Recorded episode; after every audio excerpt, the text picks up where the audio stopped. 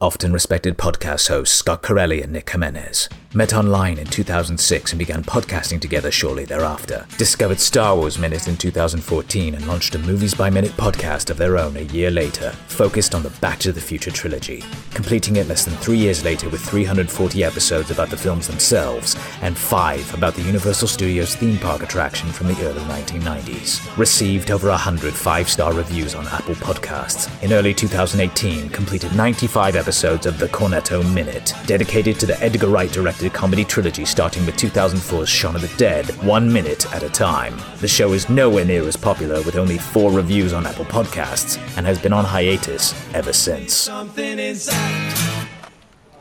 Hey, Scott, how's the hiatus? Well, I haven't been on hiatus. Not exactly. That's right. You've been working on that little side project, Spider or something. Spider Man Minute. I don't know if I'd call it a side project exactly. I would. You know, I'm surprised you didn't take a break after last season of Cornetto Minute. That's what I did.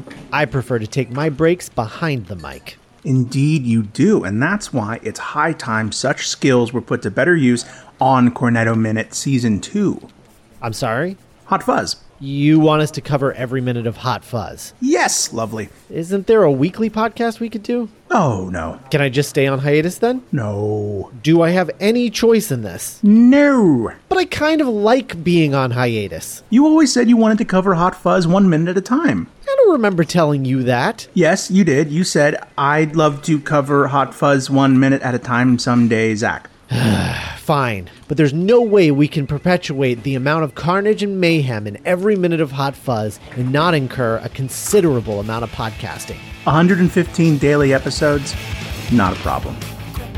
The Cornetto Minute returns to investigate the gunfights, car chases, and proper action of Sanford's finest one minute at a time. It's about to go off with Edgar Wright's Hot Fuzz this November at duelinggenre.com for the greater good. For the greater good.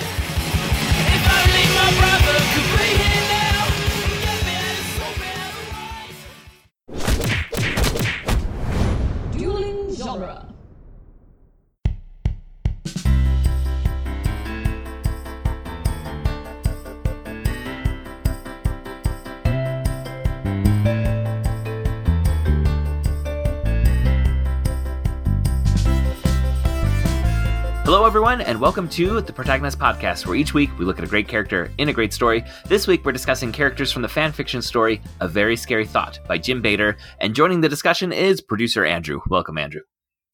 Hello. You're always here, but this episode you're going to be more here than usual.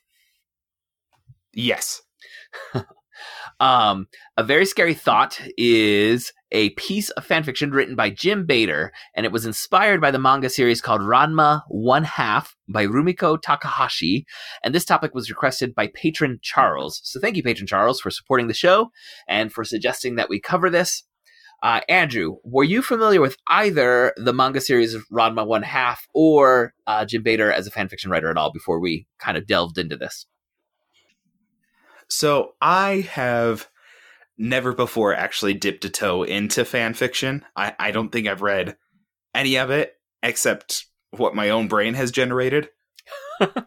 um, because I feel like that's something that everybody kind of has in them Yes. sometimes. You, you know, when you care about characters and stories, you're going to have times when you, you spontaneously generate some thoughts about how something should go or um or things like that. I mean, we've all done some shipping. I think that's in the territory of fan fiction. Where you just Um, think two characters should be getting into a relationship? Yeah, it's like, oh, I think they fit, you know. Um, but I'd I'd never read any online, so this was my first experience with fan fiction, and therefore my my first experience with um with Shadowmane. I I'm sorry, I forgot his his actual name, and I went with his his fan fiction name. Yes, his actual name Um, was Jim Bader, but he all his fan fiction work was signed by Shadowmane, I believe. Right. Um, and as for Ranma, I had seen it um, on shelves or in selections of anime on, on like Hulu and stuff like that. But that was kind of the extent of it. It uh, was not something that I had ever engaged with or really knew anything about. Yeah, um, my only familiarity is uh from the fan fiction episodes. So every once in a while, we do a, a, special episode on a type of storytelling. So we recently did one on animation, uh, and, and we did one on fan fiction, uh, based on um uh listener requests. I think it was it was actually uh, patron Charles was was trying to get us to do this one, but the site that was hosting it was shut down, and so we just kind of had an open ended discussion about fan fiction. But we're circling back to covering uh this piece of Jim Bader uh, fan fiction. And so I'd done a little bit of research and come across Jim Bader's name as one of the big names of fan fiction. Um, eh, however, I think fan fiction has exploded with the internet um, to uh, a, a much higher mass production of fan fiction for so many more uh, fandoms than when uh, he was most active and, and was one of the biggest voices in fan fiction. I think I, it just seems like one the, the internet has um, really housed fan fiction in a way that no other medium really successfully managed to do previously and, Mhm. and kind of incubated uh, that that genre of writing. Like you, I had never actually read any fan fiction. I was aware it was out there as a thing. Um, we covered the Rainbow Rowell book "Fangirl," I think was the title of the book, Which- uh, in which she which was, fan- about fan fiction. Yes, which was about fan fiction and kind of uh, served as a, a primer or primer, depending on which pronunciation you prefer, of of fan fiction culture and um, some sides of it. Um, I don't know how how accurate that was, but it felt like I was getting kind of like the peek into the world, um, having covered Fangirl, and um, it's it's an interesting spot uh, uh, as far as storytelling for me, and um, it it was interesting to go and engage with this one. I need to be upfront in saying that, like, I'm not the audience for Ranma One Half fan fiction because I'm not familiar with Ranma One Half outside of reading the Wikipedia summary in preparation for this episode. And I think the fun of a lot of fan fiction, or the joy that a lot of both uh, writers and readers take, is is the twists that are happening. And unless you're really familiar with the source text, you don't appreciate those twists. So I can appreciate this Mhm. uh, very scary thought, kind of like as a short story. Um, but I don't know that I am really connecting with what this is doing as an alternative version of Ranma One Half. Right, because if you don't know the original version, this is sort of your Ranma one half thing. And if you Yeah, were to read my Ranma one half now, of, of Ranma yeah, One. this this would you would be looking at it as like, oh, this is what's different from the thing I did read. Um, and I I think um you know just hearing you talk about it a little bit, I think I need to make an amendment to my statement about having read fan fiction because, and I think you'll understand what I'm what I'm talking about as I describe it. I've been on Facebook and I've seen copy and pasted Reddit feeds or Tumblr posts or things like that, um, or or Twitter feeds where people have taken screenshots of somebody pitching the snapshots of some fan fiction for like Harry Potter. That seems like the one I'm Yeah. most likely um, to have seen, where people are like, okay, but think about this, and it's it's you know five or six or seven paragraphs um, or shorter. Sometimes it's really brief, Mhm. but it's it's a really bite-sized fan fiction that people have written for things like um, what if Dudley had a daughter who was a witch and he had to reconnect with Harry and so somebody you know lays that out for seven paragraphs or something or a recent one I saw was, um, what if uh, like Arthur Weasley, uh, i i as a grandparent to, um, like Ron and you know Ron's kid, Ron and Hermione's kids. That and it said um, because Hogwarts doesn't start at age eleven, Hermione insisted that her kids go to a Muggle elementary school. And they had to do science fair projects, and Arthur Weasley came, and he was just so fascinated with all the kids' science fair projects um, and, and he became a Mhm. favorite of this elementary school because he he asked such like earnest and inquisitive questions of children about their science fair projects. And I'm like, oh, that's just a charming, uh, you know, what if future Yeah. version of Arthur Weasley? And it was exactly what you're saying. It was someone had screenshotted, I think it was a Reddit feed of like a three paragraph pitch of this version of Arthur Weasley's future life. And uh, yeah, I guess that would fall under the rubric or, or, or the genre of fan fiction. Um, it wasn't like Yeah, a fully it's fleshed just- out short story. It was just like more of like a fan fiction pitch rather than you know the the kind of full fan fiction that Jim Bader was writing as Shadowmane. hmm But that seems to like even if there's people who don't think they are writing fan fiction in the same way that that Jim Bader is or the fan fiction websites. I think we read this one on fanfiction.net. Um there's people who are generating this exact same type of content in different forms on Instagram or or Tumblr or Reddit or or wherever, right? This is permeating into a point where people are doing it without even realizing it, I would say. And and now that I think about it, I was consuming it without even realizing it. And so Yeah. it's interesting how how naturally that must come to all of us for it to be able to happen without anyone realizing that they're writing it or reading it as fan fiction. And so there's like this concept of fan fiction. People are like, well, I, I don't really know anything about that. It's like, actually, I've read probably a hundred different things, you know, just randomly. or or whenever people are like, "Ah, I wish this had happened in the movie." Like eh, they're kind of brainstorming the start of a fan fiction. It's not the fully fleshed out Mhm. like the short story version like I said, but but you are heading in that direction with that. And I think there's kind of a stigma that gets associated with fan fiction with with the way people express a lot of their fandoms. There are uh, like subgroups that really become engaged in versions of it, be it like cosplaying or LARPing or writing fan fiction that um, larger, more mainstream members of that fandom kind of look down on. And I always want to push back against any of that like negativity. Like you do your fandom in whatever way gi- gives you joy, and that's fine. um, and and there's probably Yeah. merit to it that I'm not appreciating because I'm not engaging with it in the same way you are, and that's fine. That you know I, that I'm choosing to engage in my fandom in, a- in a different way. And so whenever I I feel like there's kind of a a derision towards people who write and or consume fan fiction, I, I, I immediately want to push back and say, you know what? Enjoy your entertainment however you want, and be a creator. However, is is giving you a creative outlet. That's fine. Yeah, some people podcast about the things they enjoy. Some people write stories in universe or alternate universe. And um and I don't know if this is like a discussion we need to have, but it's interesting. So the one we're talking about is like an alternate reality um kind of take on some stuff. Um at least that's how we understand it, not having actually read the core text of Ranma one half. The opening of it Um, feels a lot like a Watcher introducing a what if comic book in Marvel Comics, where uh, yeah. There's these two characters that say, well, let's look at this version of the Ranma reality. Like we're looking at an alternate plane of existence where we've tweaked some things and a different, there- there's the same inciting in- incident, it seems, but now a different set of events are going to come out because because the inciting incident happened to some different characters from what I could gather looking at the Ranma one half uh, Wikipedia summary and what happens in this story, which is exactly what like Mhm.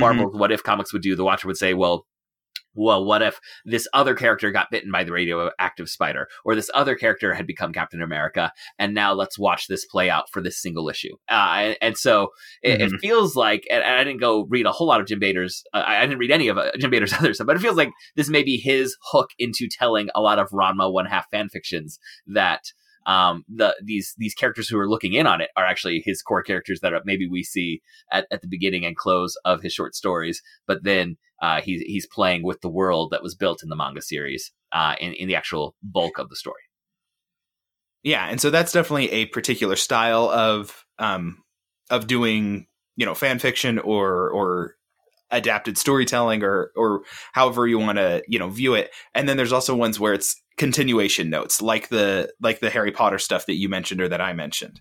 yeah Um, and then there's the it's uh, like the story ended, but like I want to throw in some stuff down the road, and it's still kind of a what if, but it's a what if twenty years later, or this is what I picture twenty years later, Right. And so it's it, it's interesting to see like those seem like two really distinctive types of fan fiction.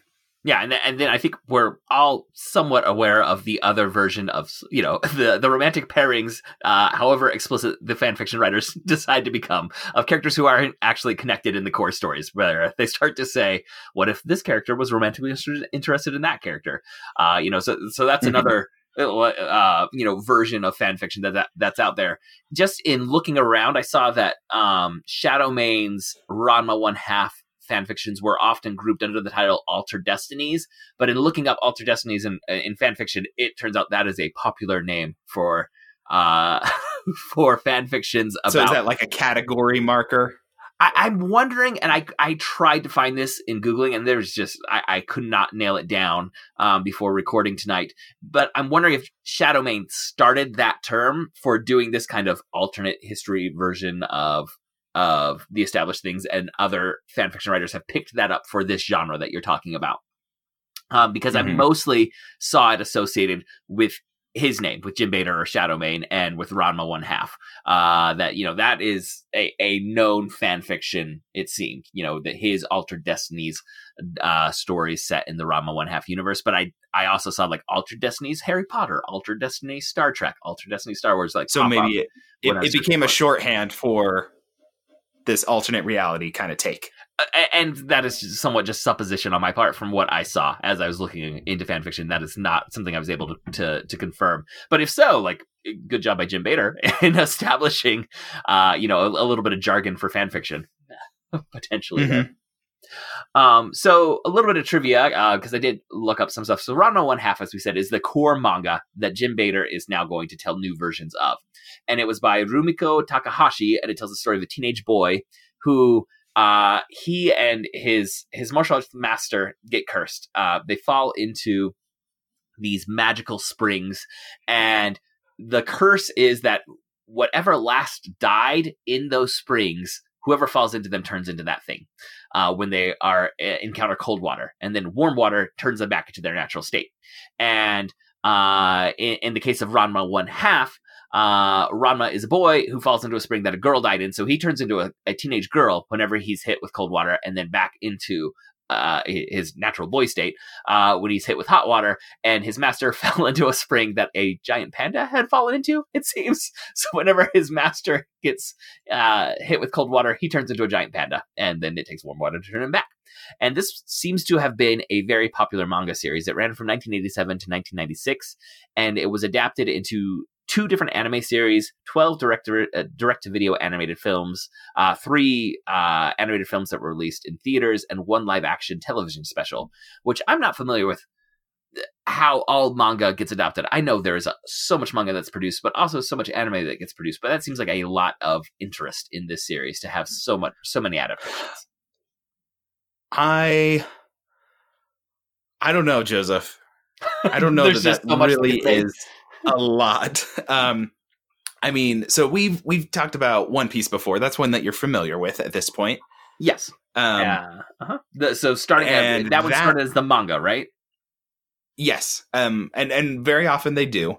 Um, and that one at this point um, has many many volumes. I mean, we read like the third volume in the story.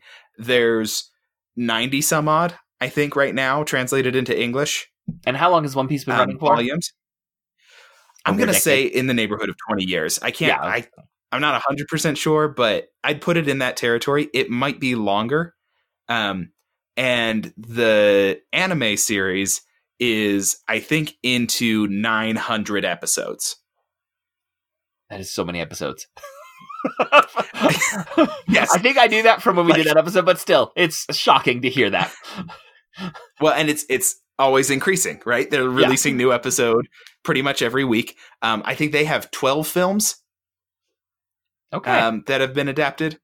Um, but there's got to be manga that get no adaptations. so- you know, manga that go out and into Japan's uh, cultural, you know, Yeah. release, uh, and nothing happens. So this one at least did generate, uh, you know, interest in multiple different uh, adaptations.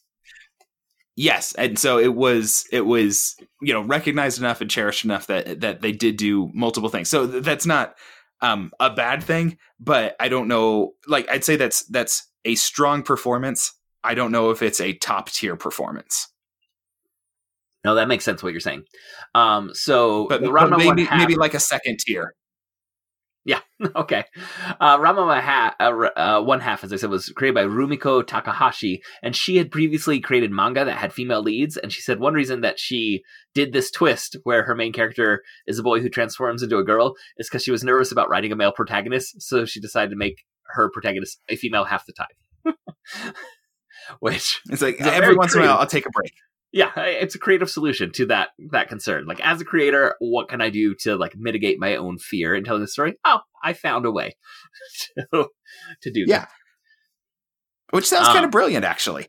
Yeah and i mean I, like it feels I, I think just hearing that description can feel like very transgressive like what are they going to do from what i read it, it said it was mostly done for comical tones and like the idea of gender switching for comedy that shakespeare did it bugs bunny did it all the time like that is not nearly as transgressive as um what some manga series do with with characters and gender. Um, so, Yeah. uh, It, it seems like this series is pretty lighthearted and and comedic. Mhm, They're not going to dig into any anything super intense. Uh, Jim Bader, uh, as we've said, was a fan fiction writer who was prolific and he had many fans. He wrote under the pen name Shadowmane. And in looking up stuff about him, I found uh, definitive references to his having passed away and efforts by his fans to ensure that his work was preserved online. Uh, that that after his passing, and I don't, I couldn't find exactly when that had happened. His fans uh, wanted to make sure that his particular fan fiction writings didn't get lost into the ether of the internet. And so there's been efforts made to to collect and preserve them on uh, specific sites. And like I said, his Ranma One Half series, it, it seems like that's a full series of fan fiction that he wrote. Those are collectively known on, under the title Alter Destinies Ranma One Half. You know, Joseph, sometimes you've in the past you've talked about with um like detective shows where they have episodes where you dig into one of those subcultures and you learn all this great detail about how the subculture functions, things like that. Mhm. When you're talking about fan fiction and like the collective fans who are working to preserve his work online, it feels like that.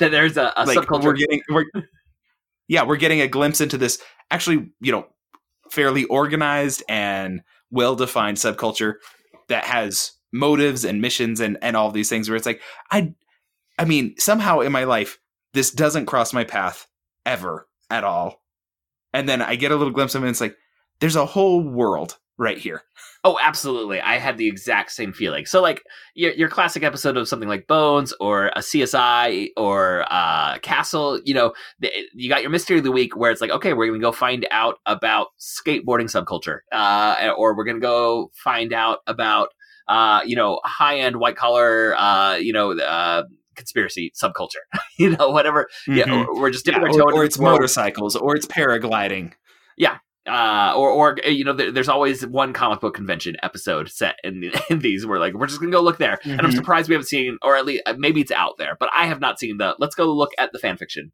uh, you know, s- subculture. Uh, but that, like you said, there is uh earnest members who are heavily engaged in it, and um, a lot of societies can pass by without even being aware of its existence. But there is like this existing hierarchy and and norms and jargon that exist within the subculture, and um, like you and I just haven't ga- engaged with enough to really be familiar with those things.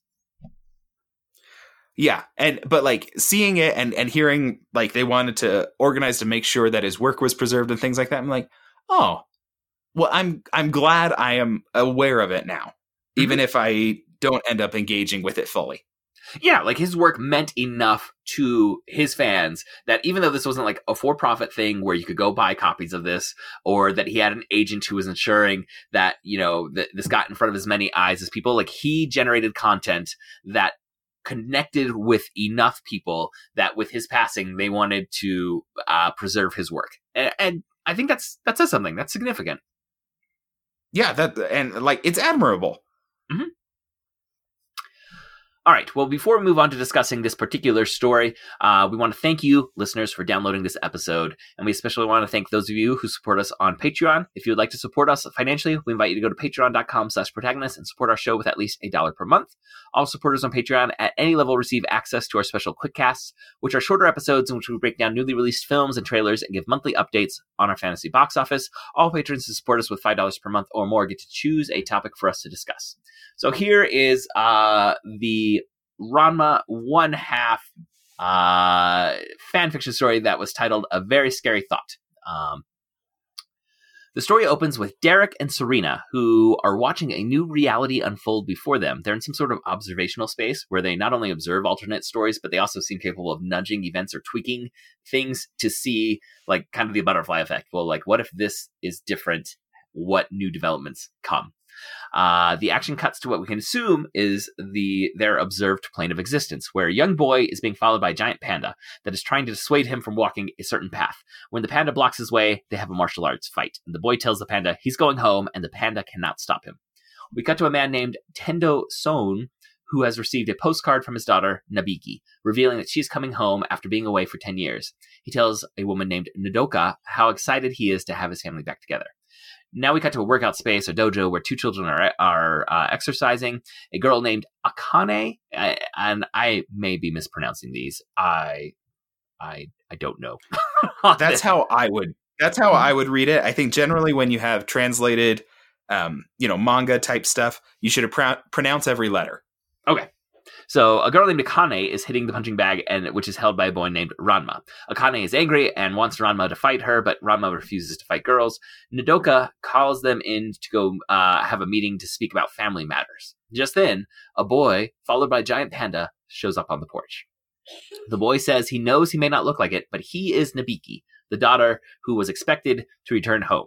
Uh, Tendo Soun hugs the boy, calling him his daughter, and then gets concerned about the giant panda that he sees over over his shoulder. And Nabiki says the panda is really Uncle Saotome. The panda is wearing a backpack, and it twists around and pulls out a paper and pen, and it writes down, "I am Saotome Genma." And Nodoka steps forward and asks.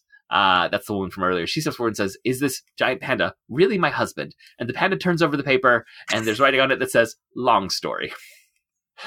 this was my favorite moment. like the panda just just imagining a panda turning over a piece of paper and holding up long story. Uh, the boy, who is Nabiki, says they've been cursed, but he asks if we can get a bath before we discuss matters. And if you remember what I said at the beginning, you realize why a bath might just help explain matters entirely. Um, about how uh, the curse involves water. So while the bath is being prepared, Nabiki goes to spar with Akane and Ranma, and Nabiki is Akane's sister, uh, but Akane does not believe that the boy in front of her is really Nabiki.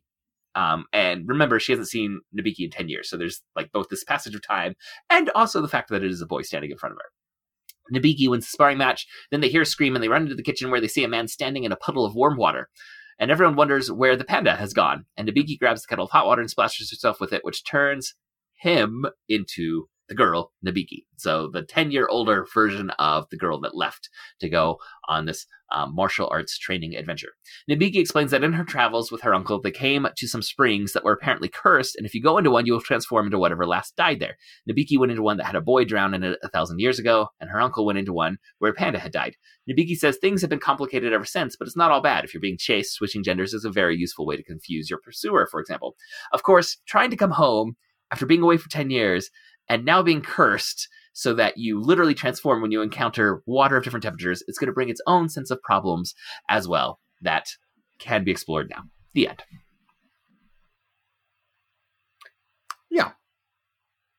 I was surprised how much I enjoyed reading about the panda, the large panda. Like when you get to the opening, it's kind of like, what in the world is this large panda doing? And I actually, I came and read this before I went and read any of the summary of Ra- Ranma One Half because I just wanted to see what Jim Bader is going to bring to the table as a writer. And I knew I was not going to become well versed enough in Ranma One Half to really ever be able to engage with it the way someone who had read all the original manga or had seen the adaptations were going to be able to. So I just said, let me go see what Jim Bader's short story feels like to me. Um, and I thought Yeah. he had a good, competent writing style. He definitely um, presented the action in a way that I could follow. I did feel a little bit like character introductions that uh, were were too lacking for me to understand who these characters were initially. Like it took a little while to get a grip on the characters, and I think there was like an assumed familiarity with the characters that fan fiction Yeah. very reasonably can have. Uh, that is part of the I was nature gonna say- genre of fan fiction. I was going to say that's probably because most or all of these characters are something you'd be familiar with um, from from the original text, Yeah, so and um, so he doesn't feel up- as much need to to introduce them here. And we should point out that this is a, a chapter in a longer story. It seems like Yes, and I tried to find the next chapter, and I could not. and when I when I tried to find it, I did come across another Jim Bader uh, short story, like uh, that that had all these warnings at the Fan top about explicit content.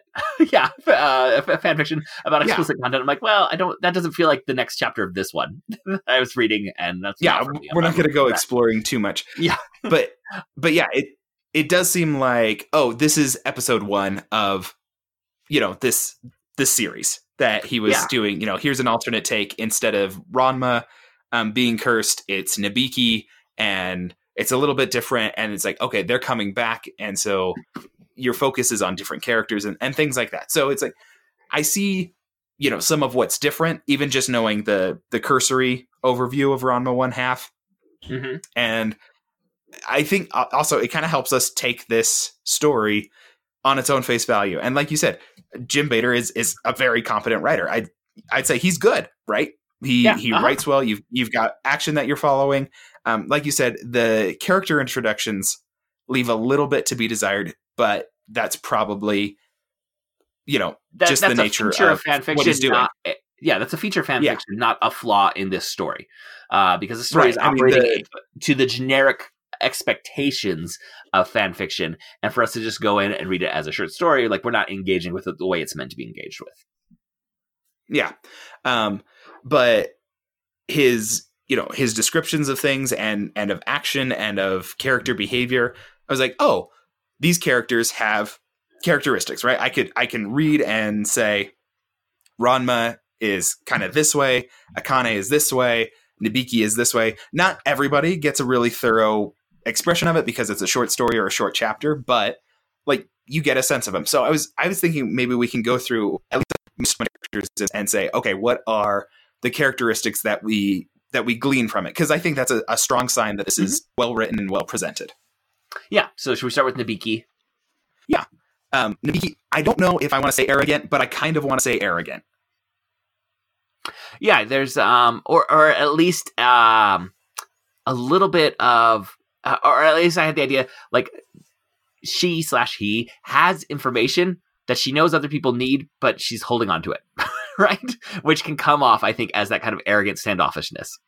Yeah, Um, and and so because she like like she knows what's going on, and, and be it because of either exhaustion or um enjoying being in the position of informed group of you know member of this party hmm um she's withholding some of the information before spilling it all out yeah. So there's something Uh, about again, the she. the position of power and knowledge and the withholdingness of it. It's like, okay, what's going on? Right? And it, it seems not cruel, but but selfish to some degree. To say, well, we'll explain well and also later. there's the assertiveness I, I think also wrapped up in this in this impression that we both share is there's the assertiveness at the beginning where we see her saying I'm going to do what I want to the panda bear that we come to find out is actually her master right? Mhm. uh, or, or her martial arts master.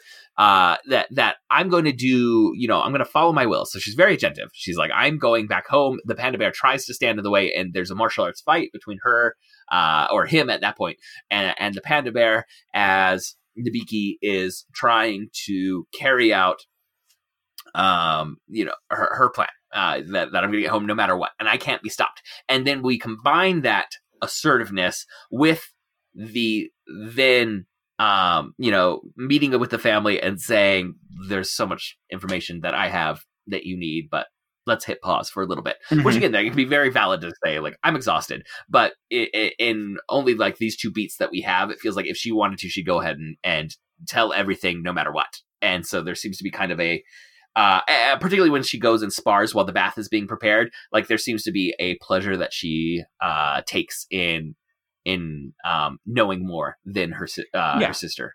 yeah, there's definitely uh, satisfaction um, in in that position of power, Ooh, that's a good word for it. and And I think any sibling has been in that. Like, oh yeah, okay, oh well, yeah, like, it's a very natural sibling thing. we don't like like the specifics of uh, cursed springs and transformations based on temperature of water that you come into contact with that we do not understand at all but the idea of a sibling uh, holding uh, you know a, a position of authority in any way over another uh, sibling and really kind of relishing it and reveling in it a little bit like that comes through loud and clear in the short story and that specificity that connects i think with any sibling relationship Yeah. Um I do have to say when the panda holds up the the sign that says long story, really it doesn't seem that long. Cursed spring. If that's a thing people are familiar with and like they believe in it, seems like that's okay. Well, I, I guess that's one thing we don't know. Like, is this really a known thing? The idea of cursed springs, Mhm. and, and so if it's not, it's going to take a lot of explanation to say no really there's mystical stuff obviously i'm here as evidence Yeah, of like- this mystical world so so like is the mystical side of Ranma one half is this like a known thing of the world or is this like on in the original manga on ranma's adventure they discovered this thing that maybe there were whispers or legends about but most people didn't really think magic was real uh, and so some of that is our lack of familiarity with the story world of Ranma One Half, maybe uh, coloring our perception of this this panda holding up the sign. Which again, favorite imagery of the entire text is the panda reaching back for a backpack, pulling out a piece of paper, and jotting down notes on it. That is glorious. Mm-hmm. Um, do you have any other thoughts on Nabiki's characteristics?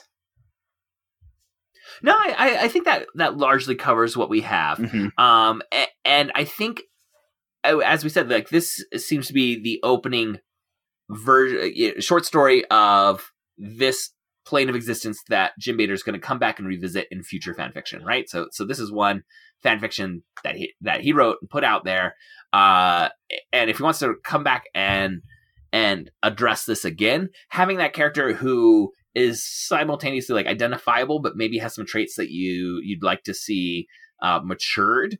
Uh, that's a really good opening for a storyline, right? Like, like, oh, that that kind of uh, standoffishness or or um, gloating uh, aspect of the character. Uh, I'd like to see that you know change a bit. That Yeah. that makes sense to have your protagonist contain that kind of flaw in the opening chapter of a fan fiction. Yeah, and it. I think you also get like a little more um, story. I think I ended up reading. So the page that um, you gave me a link to had kind of this chapter one, part one, and then a part two, and I read that part two. I don't know if you did. Um, Uh, I did as well. It got a little too tricky to try and summarize all the twists and turns Yeah. of, of like the relationships I felt. Yeah, and so um, but that's something you get I, a- you get a bit more of the standoffishness. Yeah, and you get a little more. What I was going to go into was, I think that's where you get more of some of the backstory about what Nabiki and um and the panda bear have been through. Like you get a little bit in this one, and then you get Mhm. more like, yeah, we've been traveling all around, and or is that in this first section?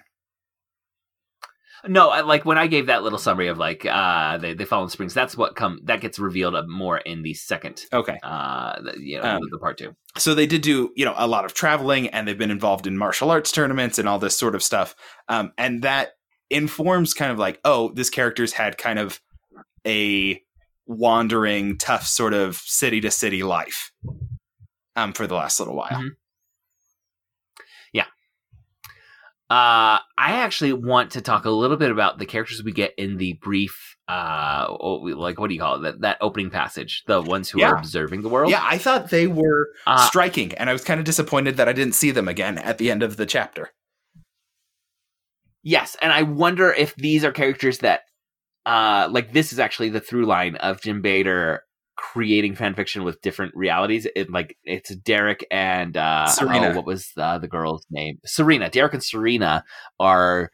Like I said, kind of like functioning like Marvel's The Watcher. Uh, like this is the character that introduces each one of these new versions of reality. and but I gotta say- points, they come back and comment on it. i've got to say having read some what ifs and read the watcher derek and serena are better characters than the watcher is in what if stories One hundred percent agree.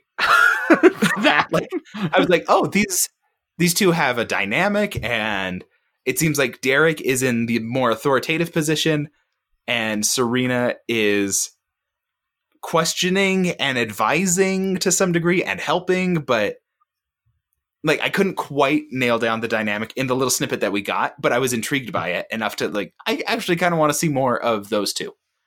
It, it was one of those um, passages where you know the author knows more about these characters and has lived with these characters and their dynamic more than what you get in this. We're like we're we're we're seeing flashes of it, but you just know that the, the author really knows these two characters well Mm-hmm. uh, and, And- the and dynamic think- that exists between the two of them. And I think even more than that, it seems like um, Jim Bader selected a very small, finite segment of their current experience and conversation to use for this introductory passage. And he knows exactly what was going on on either side of it for the next five minutes.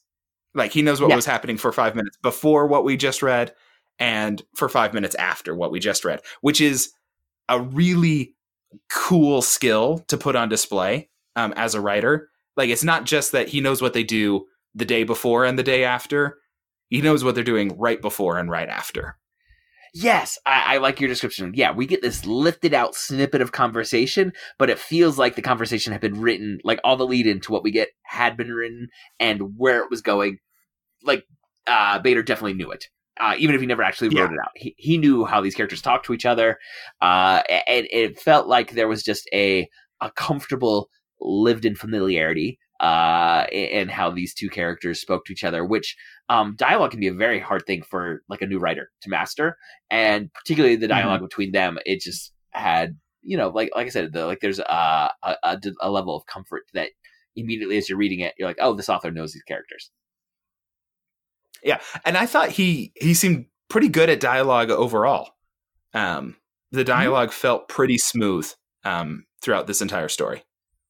Uh, yeah i agree and i actually like um comparing it a bit to marvel's the watcher like uh, we said that's that's the easy hook so for any listeners who aren't aware marvel has had on and off again a series called what if where there's this um, godlike alien creature called the Watcher who observes different planes of existence. And there's one that's assigned to watch Earth, and they will also then go and watch Earth as things play out differently. And so each issue of the What If would open with the Watcher like offering this uh, very heightened uh pseudo godlike commentary about like uh, you know the, the the mysteries of the cosmos and and you know what if this one singular event had had turned out differently what the butter effect w- butterfly effect would be um I don't know what the butter effect is, but yeah yeah that's a very I, different I want that as a time travel term.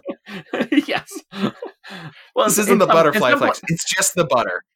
in some planes of reality, that's what it's called, Andrew, because the, the, the, the initial example was not a butterfly flapping its wings; it's butter melting.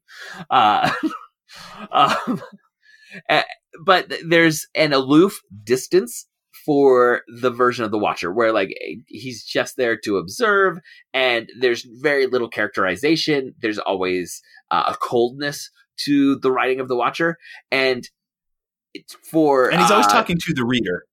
yes, addressing the reader directly. Um, what we get here at this opening of this, and what I, again, what I would assume we're going to see in a lot of Shadowmane's um, Ranma one half stuff, uh, it, it's a much more personal, like in, uh, introduction and dipping your toe into these different worlds, um, and having though, like. I- I never was interested in the Watcher's internal life in reading any of Marvel's what ifs. Like I was never interested in what the Watcher was doing on the weekend or uh, you know what personality the watcher had because we were never given any personality in reading this little snippet um, that that opens this this story like it's like i actually kind of want to see derek and serena some more like I, I want to see their character develop their re- relationship develop and if that becomes a through line like i think that's a really solid hook of through line for jim bader's fan fiction hmm I agree. and also not knowing the Ranma one half that well, it feels, and, and this is just supposition on me, like Derek and Serena are completely original. Like this is his reason for telling this fan fiction around this. Uh, but That- I'm guessing that Derek and don't exist in in Ranma one half, and so that's a really uh, novel and, and original, you know, element to uh, engaging with fan fiction. Yeah. Um, okay, should we get back to the Ranma characters? Yeah. hmm Which other ones did you want to Okay, so- uh, talk about? Um, so Ranma, I think, uh, assuming that he is carrying the same characteristics that are in the original story, um, it seems like Ranma's pretty well defined with not a ton of like presence in the story. Like it, it is a fairly short chapter that we read, and there's a lot of characters that are getting some time in there. Um, but he's pretty quick to, you know, make it clear. It's like, okay, well, you go first. What are some of the things that you pull out for Ranma? uh a little uh I- I felt a little disengaged from his emotions. Like you feel like he's being asked to rise emotionally to things and he is uh avoiding doing that. And uh I couldn't tell if this was just a, like a mellowness to him or like he really was a little too detached from his emotional center. Does that make sense what I'm saying? Mm-hmm. Yeah. Um, I was gonna pull out, and I don't know. I don't want to call it chivalrous, but he's got like this attitude about not fighting girls. Mhm. And it, it's not, it doesn't seem like it's based in, I, but like, I don't know what it's based in, but he's got some attitude about it. Yes, but like there's um, like it, it- it's it's a Like core principle for him. Like this is one of my defining beliefs. Is Yeah, it's like, I'm not going to fight girls. I don't exactly know why or if it's just like a rule that he has that he's going to stick to. He seems like he might just have some rules that he grew up feeling like, yeah, this is how the rule should be, and I'm going to stick with it. And that's one of them. Yeah. And Um, um, and so when uh, uh, it's uh uh oh how how did we decide uh Akane uh I think is how we Mhm. we were going to pronounce that name like she really tries to push him into it uh and he uh just it says uh he moved to avoid her onslaught skillfully avoiding each kick and punch from long practice so it's not just like I don't hit girls, but like I am really well practiced in avoiding conflict with girls. is, is part of this. Yeah, it's like, Akane, and I know that you're going to push me on it, and I have learned to avoid you doing that. and, and Akane, if we can, uh, you know, address her character, she feels like uh, she's very engaged with her emotional core, unlike unlike Ranma. Right. Yeah, she seems like an emotional person.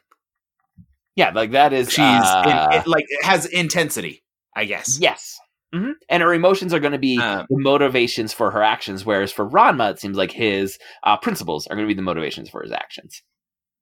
Yeah, and he could still get bogged into some emotion with it. Like if he's starting to feel uncomfortable, he's going to lose like his his functionality. Right? He's going to be less effective at dodging blows if he's uncomfortable with the situation. But with Right. Akane, he's he's comfortable with it. He's like, yeah, this is how it always is. But then with Nabiki, he's less comfortable with it and he seems less confident in his ability to handle that situation. Yes, yeah, I agree with that. Um, and also there's a point where, and this also goes into the kind of the the chivalry or or bushido stuff that um, happens with their martial arts. At one point, they they talk with Nabiki, um, and I think it's he at the time, but she in general talks about um, having fought in like martial arts tournaments for money, and he seems really offended by that. Yeah, because he he has his principal code again. Like it, that's going to be defining both his actions and his reactions uh, to to the world Yeah. around him, like what he chooses to do, but also how he's going to interpret others' actions. Um, if if they are violating his uh, personal set of principles, he he feels like this is a violation of the way the world should function. Right? Yeah, and it's it's almost an attitude that I want to call naive, but it didn't come off as naive in the story.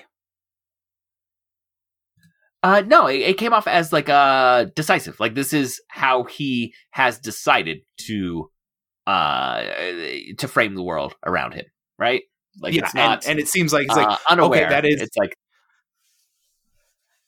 yeah, it's like there, this is a a reasonable attitude to have, even if not everyone's going to have it. But it's it's reasonable. Yeah, well, and also I think I think again, it didn't come off as naive, but he assumes that this is the way the world should be functioning, right? Like I, I have Mhm. decided this is how I'm going to live my life because this is the best version, uh, or this is going to yield the best possible outcomes uh, in situations. Is if everyone has the same code of ethics uh, and the same. Uh, like uh, you know, um, sequence of decision making. Like, like my this is my decision Mhm. tree. If everyone follows this, we're always going to have the best outcome. So, anyone who's not following it, I don't get you. and, and it feels like you're violating what should be common sense almost. Yeah. Um, can we talk a little more about Akane? Yes. Uh huh. So, so we talked about um, the intense motivation or emotional motivations, and I think passion is another um, word to go with it. She's very passionate about her perspective, kind of in a, in a similar way to um, Ranma, but but still different. Yeah. Whereas Ranma, there, there's a, a, a little more cool logic uh, to how it feels like Ranma has has come to uh, his worldview. Um, with Akane, it's it's more like it just eh, I, again like this is a short story, so so we're just going with what we uh, were able to pull out of out of uh, Bader, Bader's uh, you know, right here, it, it feels like she feels this is the way the world should be. Therefore, it should be this way. Does that Yeah, make sense? Like that, that she difference there? is. Yeah, I, I think so. Um, she is like so intense about Nabiki, as as she says, like, "Well, you're a boy. You're not my sister." And that seems to be emotionally motivated. Like, this is what I see. This must be reality, and I'm going to stick to it. And a, a a challenge against that is something I will react to emotionally. Yes. Yeah. No, I think you're right, and I think it says something about Bader's um, skill in uh, in crafting the this fan fiction that you and I, unaware of how, what these characterizations characterizations were in the manga, and acknowledging that that is really one of the core ways that you're supposed to approach fan fiction, we're still able to pull out this much depth of character in what was a short story. Yeah, and I, I think it's also probably a good sign for the Ranma series. Like there must be some level of consistency um, and detail on these characters to have solid characteristics, right? You, there are many stories out there where you're not going to be able to pull out stable, consistent character beats like these very quickly or at all in some cases. Yeah, uh, I agree with that. Which um, I, I think that having those type of uh, extremely well defined characters in the core text is one reason that makes fans want to like tweak things and see these characters that they have come to know so well in different situations. Um, so in this case, it Mhm. seems like well, let's have the inci- inciting incidents, but we're actually going to move the primacy of the story to some of the side characters from Ranma One Half and have them you know engage with the inciting incident uh, rather than Ranma, uh, you know, falling into the spring in the original manga. We're gonna have uh, Nabiki uh, do that, and and uh, the fans are gonna know Nabiki well enough that it's gonna be kind of an interesting thought experiment to say, well, where, where does that take us? What what is different? Uh, and how would Nabiki approach this curse situation differently than what we saw Ranma do in the original manga? Hmm. Yeah. So, um, uh, overall, I think you know, like that came out really strongly. I thought I thought it was really well done, and I think Jim Bader did a, an excellent job conveying that stuff. Like, I hope that this is in line with what the characters seem to have in the original story, and based on the quality of his writing overall, I I trust that it probably is.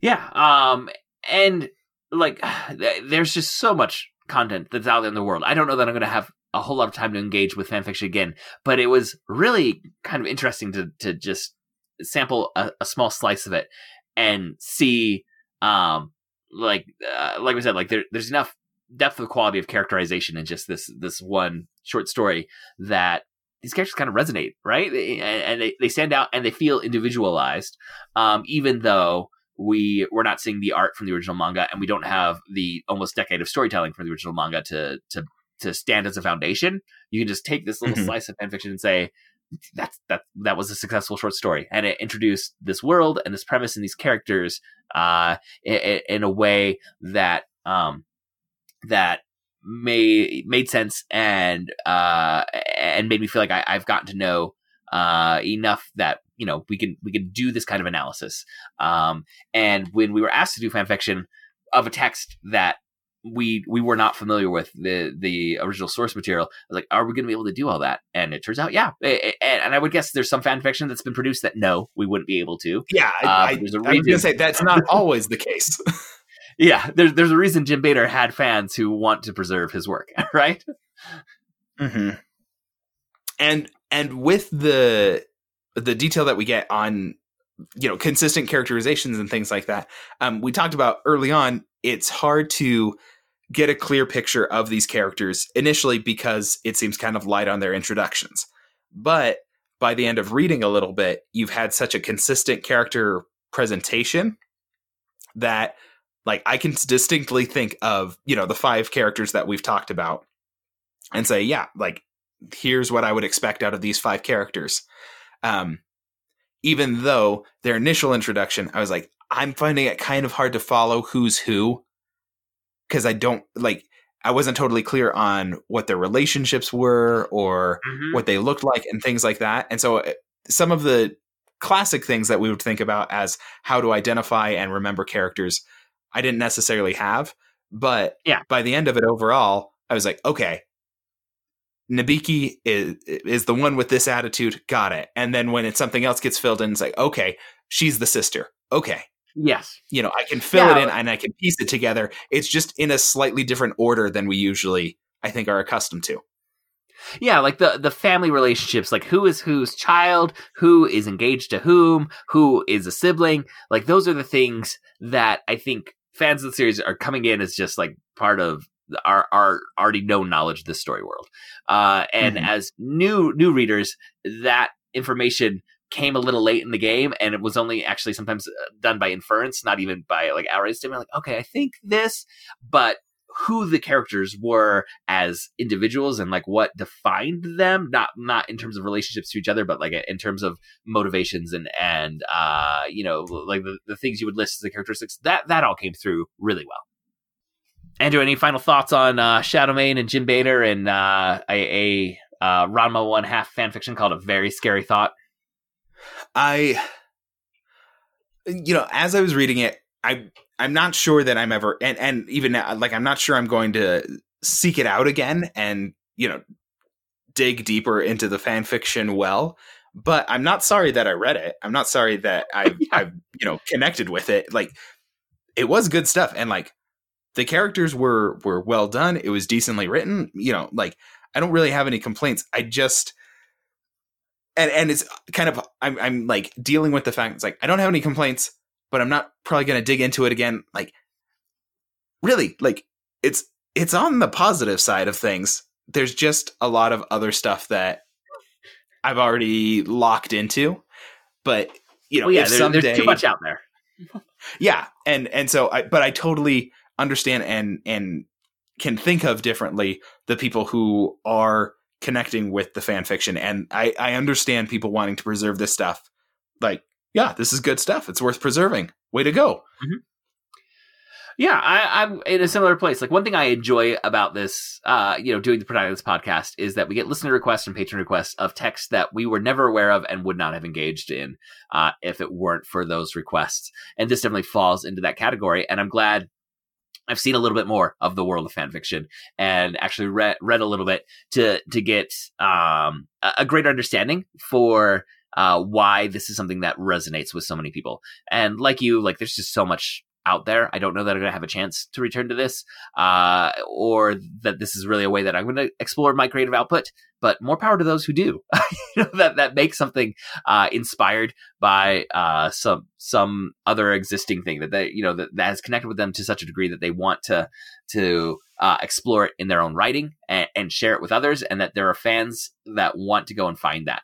Um, I'm glad that there's now like the the internet allows you know that those kinds of connections to form uh w- Yeah. with, within these fandoms and um i and do have to say I know there's kind of oh, I was just gonna say I know there's kind of a messy uh connection between uh you know, you know fan fiction and and uh copyrighted material and right holders and original authors and voices um but as long as they're doing it in a way that they're not trying to earn profit off of it I think this is a really valid form of creative expression to to engage with fan Mhm. fiction um and, if I were to come across um something that that Jim Bader wrote and it was you know on a topic or a series or or a work that I was interested in, I'd probably give that an extra look because it's like, oh well, Jim Bader wrote about it. Let me let me see what he said about you know Harry Potter or Lord of the Rings or or superheroes or or whatever, right? If he had something that was in line with stuff that I was more familiar with, I would probably you know click on that link. Yeah, and uh, I- in talking about like the messiness of like copyright holders and all these other things, like I sometimes see people say like, well, if you are like a good enough writer that you write fan fiction, like why don't you just write your own thing? Um, well, one, like world building might not be a writer's strength, and so playing in an existing world, they might be able to tell stories that they feel more comfortable engaging with, um, already having some of the world building done. But also, number two, uh, there are so many gatekeepers between a creator writing a story and getting it in front of readers, be it through traditional media or even through online where they write it themselves. Like having the hook of known properties that someone is already a fan of is is a way for a fan fiction writer to to gain a wider audience. Whereas just writing your own short story and you know dropping it on your website and saying, "Hey everyone, please come read this," uh, you know, very few may answer that. And trying to get it published through traditional publishing, um, there's there's many many many gatekeepers uh, between a, a creator and successfully reaching reaching that that um, goal. And so, if you want to create something that is going to be seen and read, uh, you know, I, I understand the appeal of fanfiction for that. Well, I think that's going to wrap up this episode, listeners. Thank you for joining us. For show notes and links to all the other great dueling genre shows, you can go to duelinggenre.com. Also, please subscribe to the Protagonist Podcast in your podcast app of choice, and please leave us a review. That really helps us out. We would like to thank Nick English, who designed our logo, and Scott Tofty, who composed our theme music. If you enjoyed this episode, you might want to go check out episode number 177, when we talked about the novel Fangirl, or episode number 162, when we talked about fanfiction. Uh, just had an open ended discussion about the nature of fanfiction. You can reach us by emailing feedback at protagonistpodcast.com. We're also on Twitter. You can follow at protagonistpod or at jdarowski, and our producer Andrew is at disminute, and our Facebook fan page is facebook.com slash protagonistpodcast. Thank you again for listening, and we'll be back next week to discuss another great character and a great story. So long.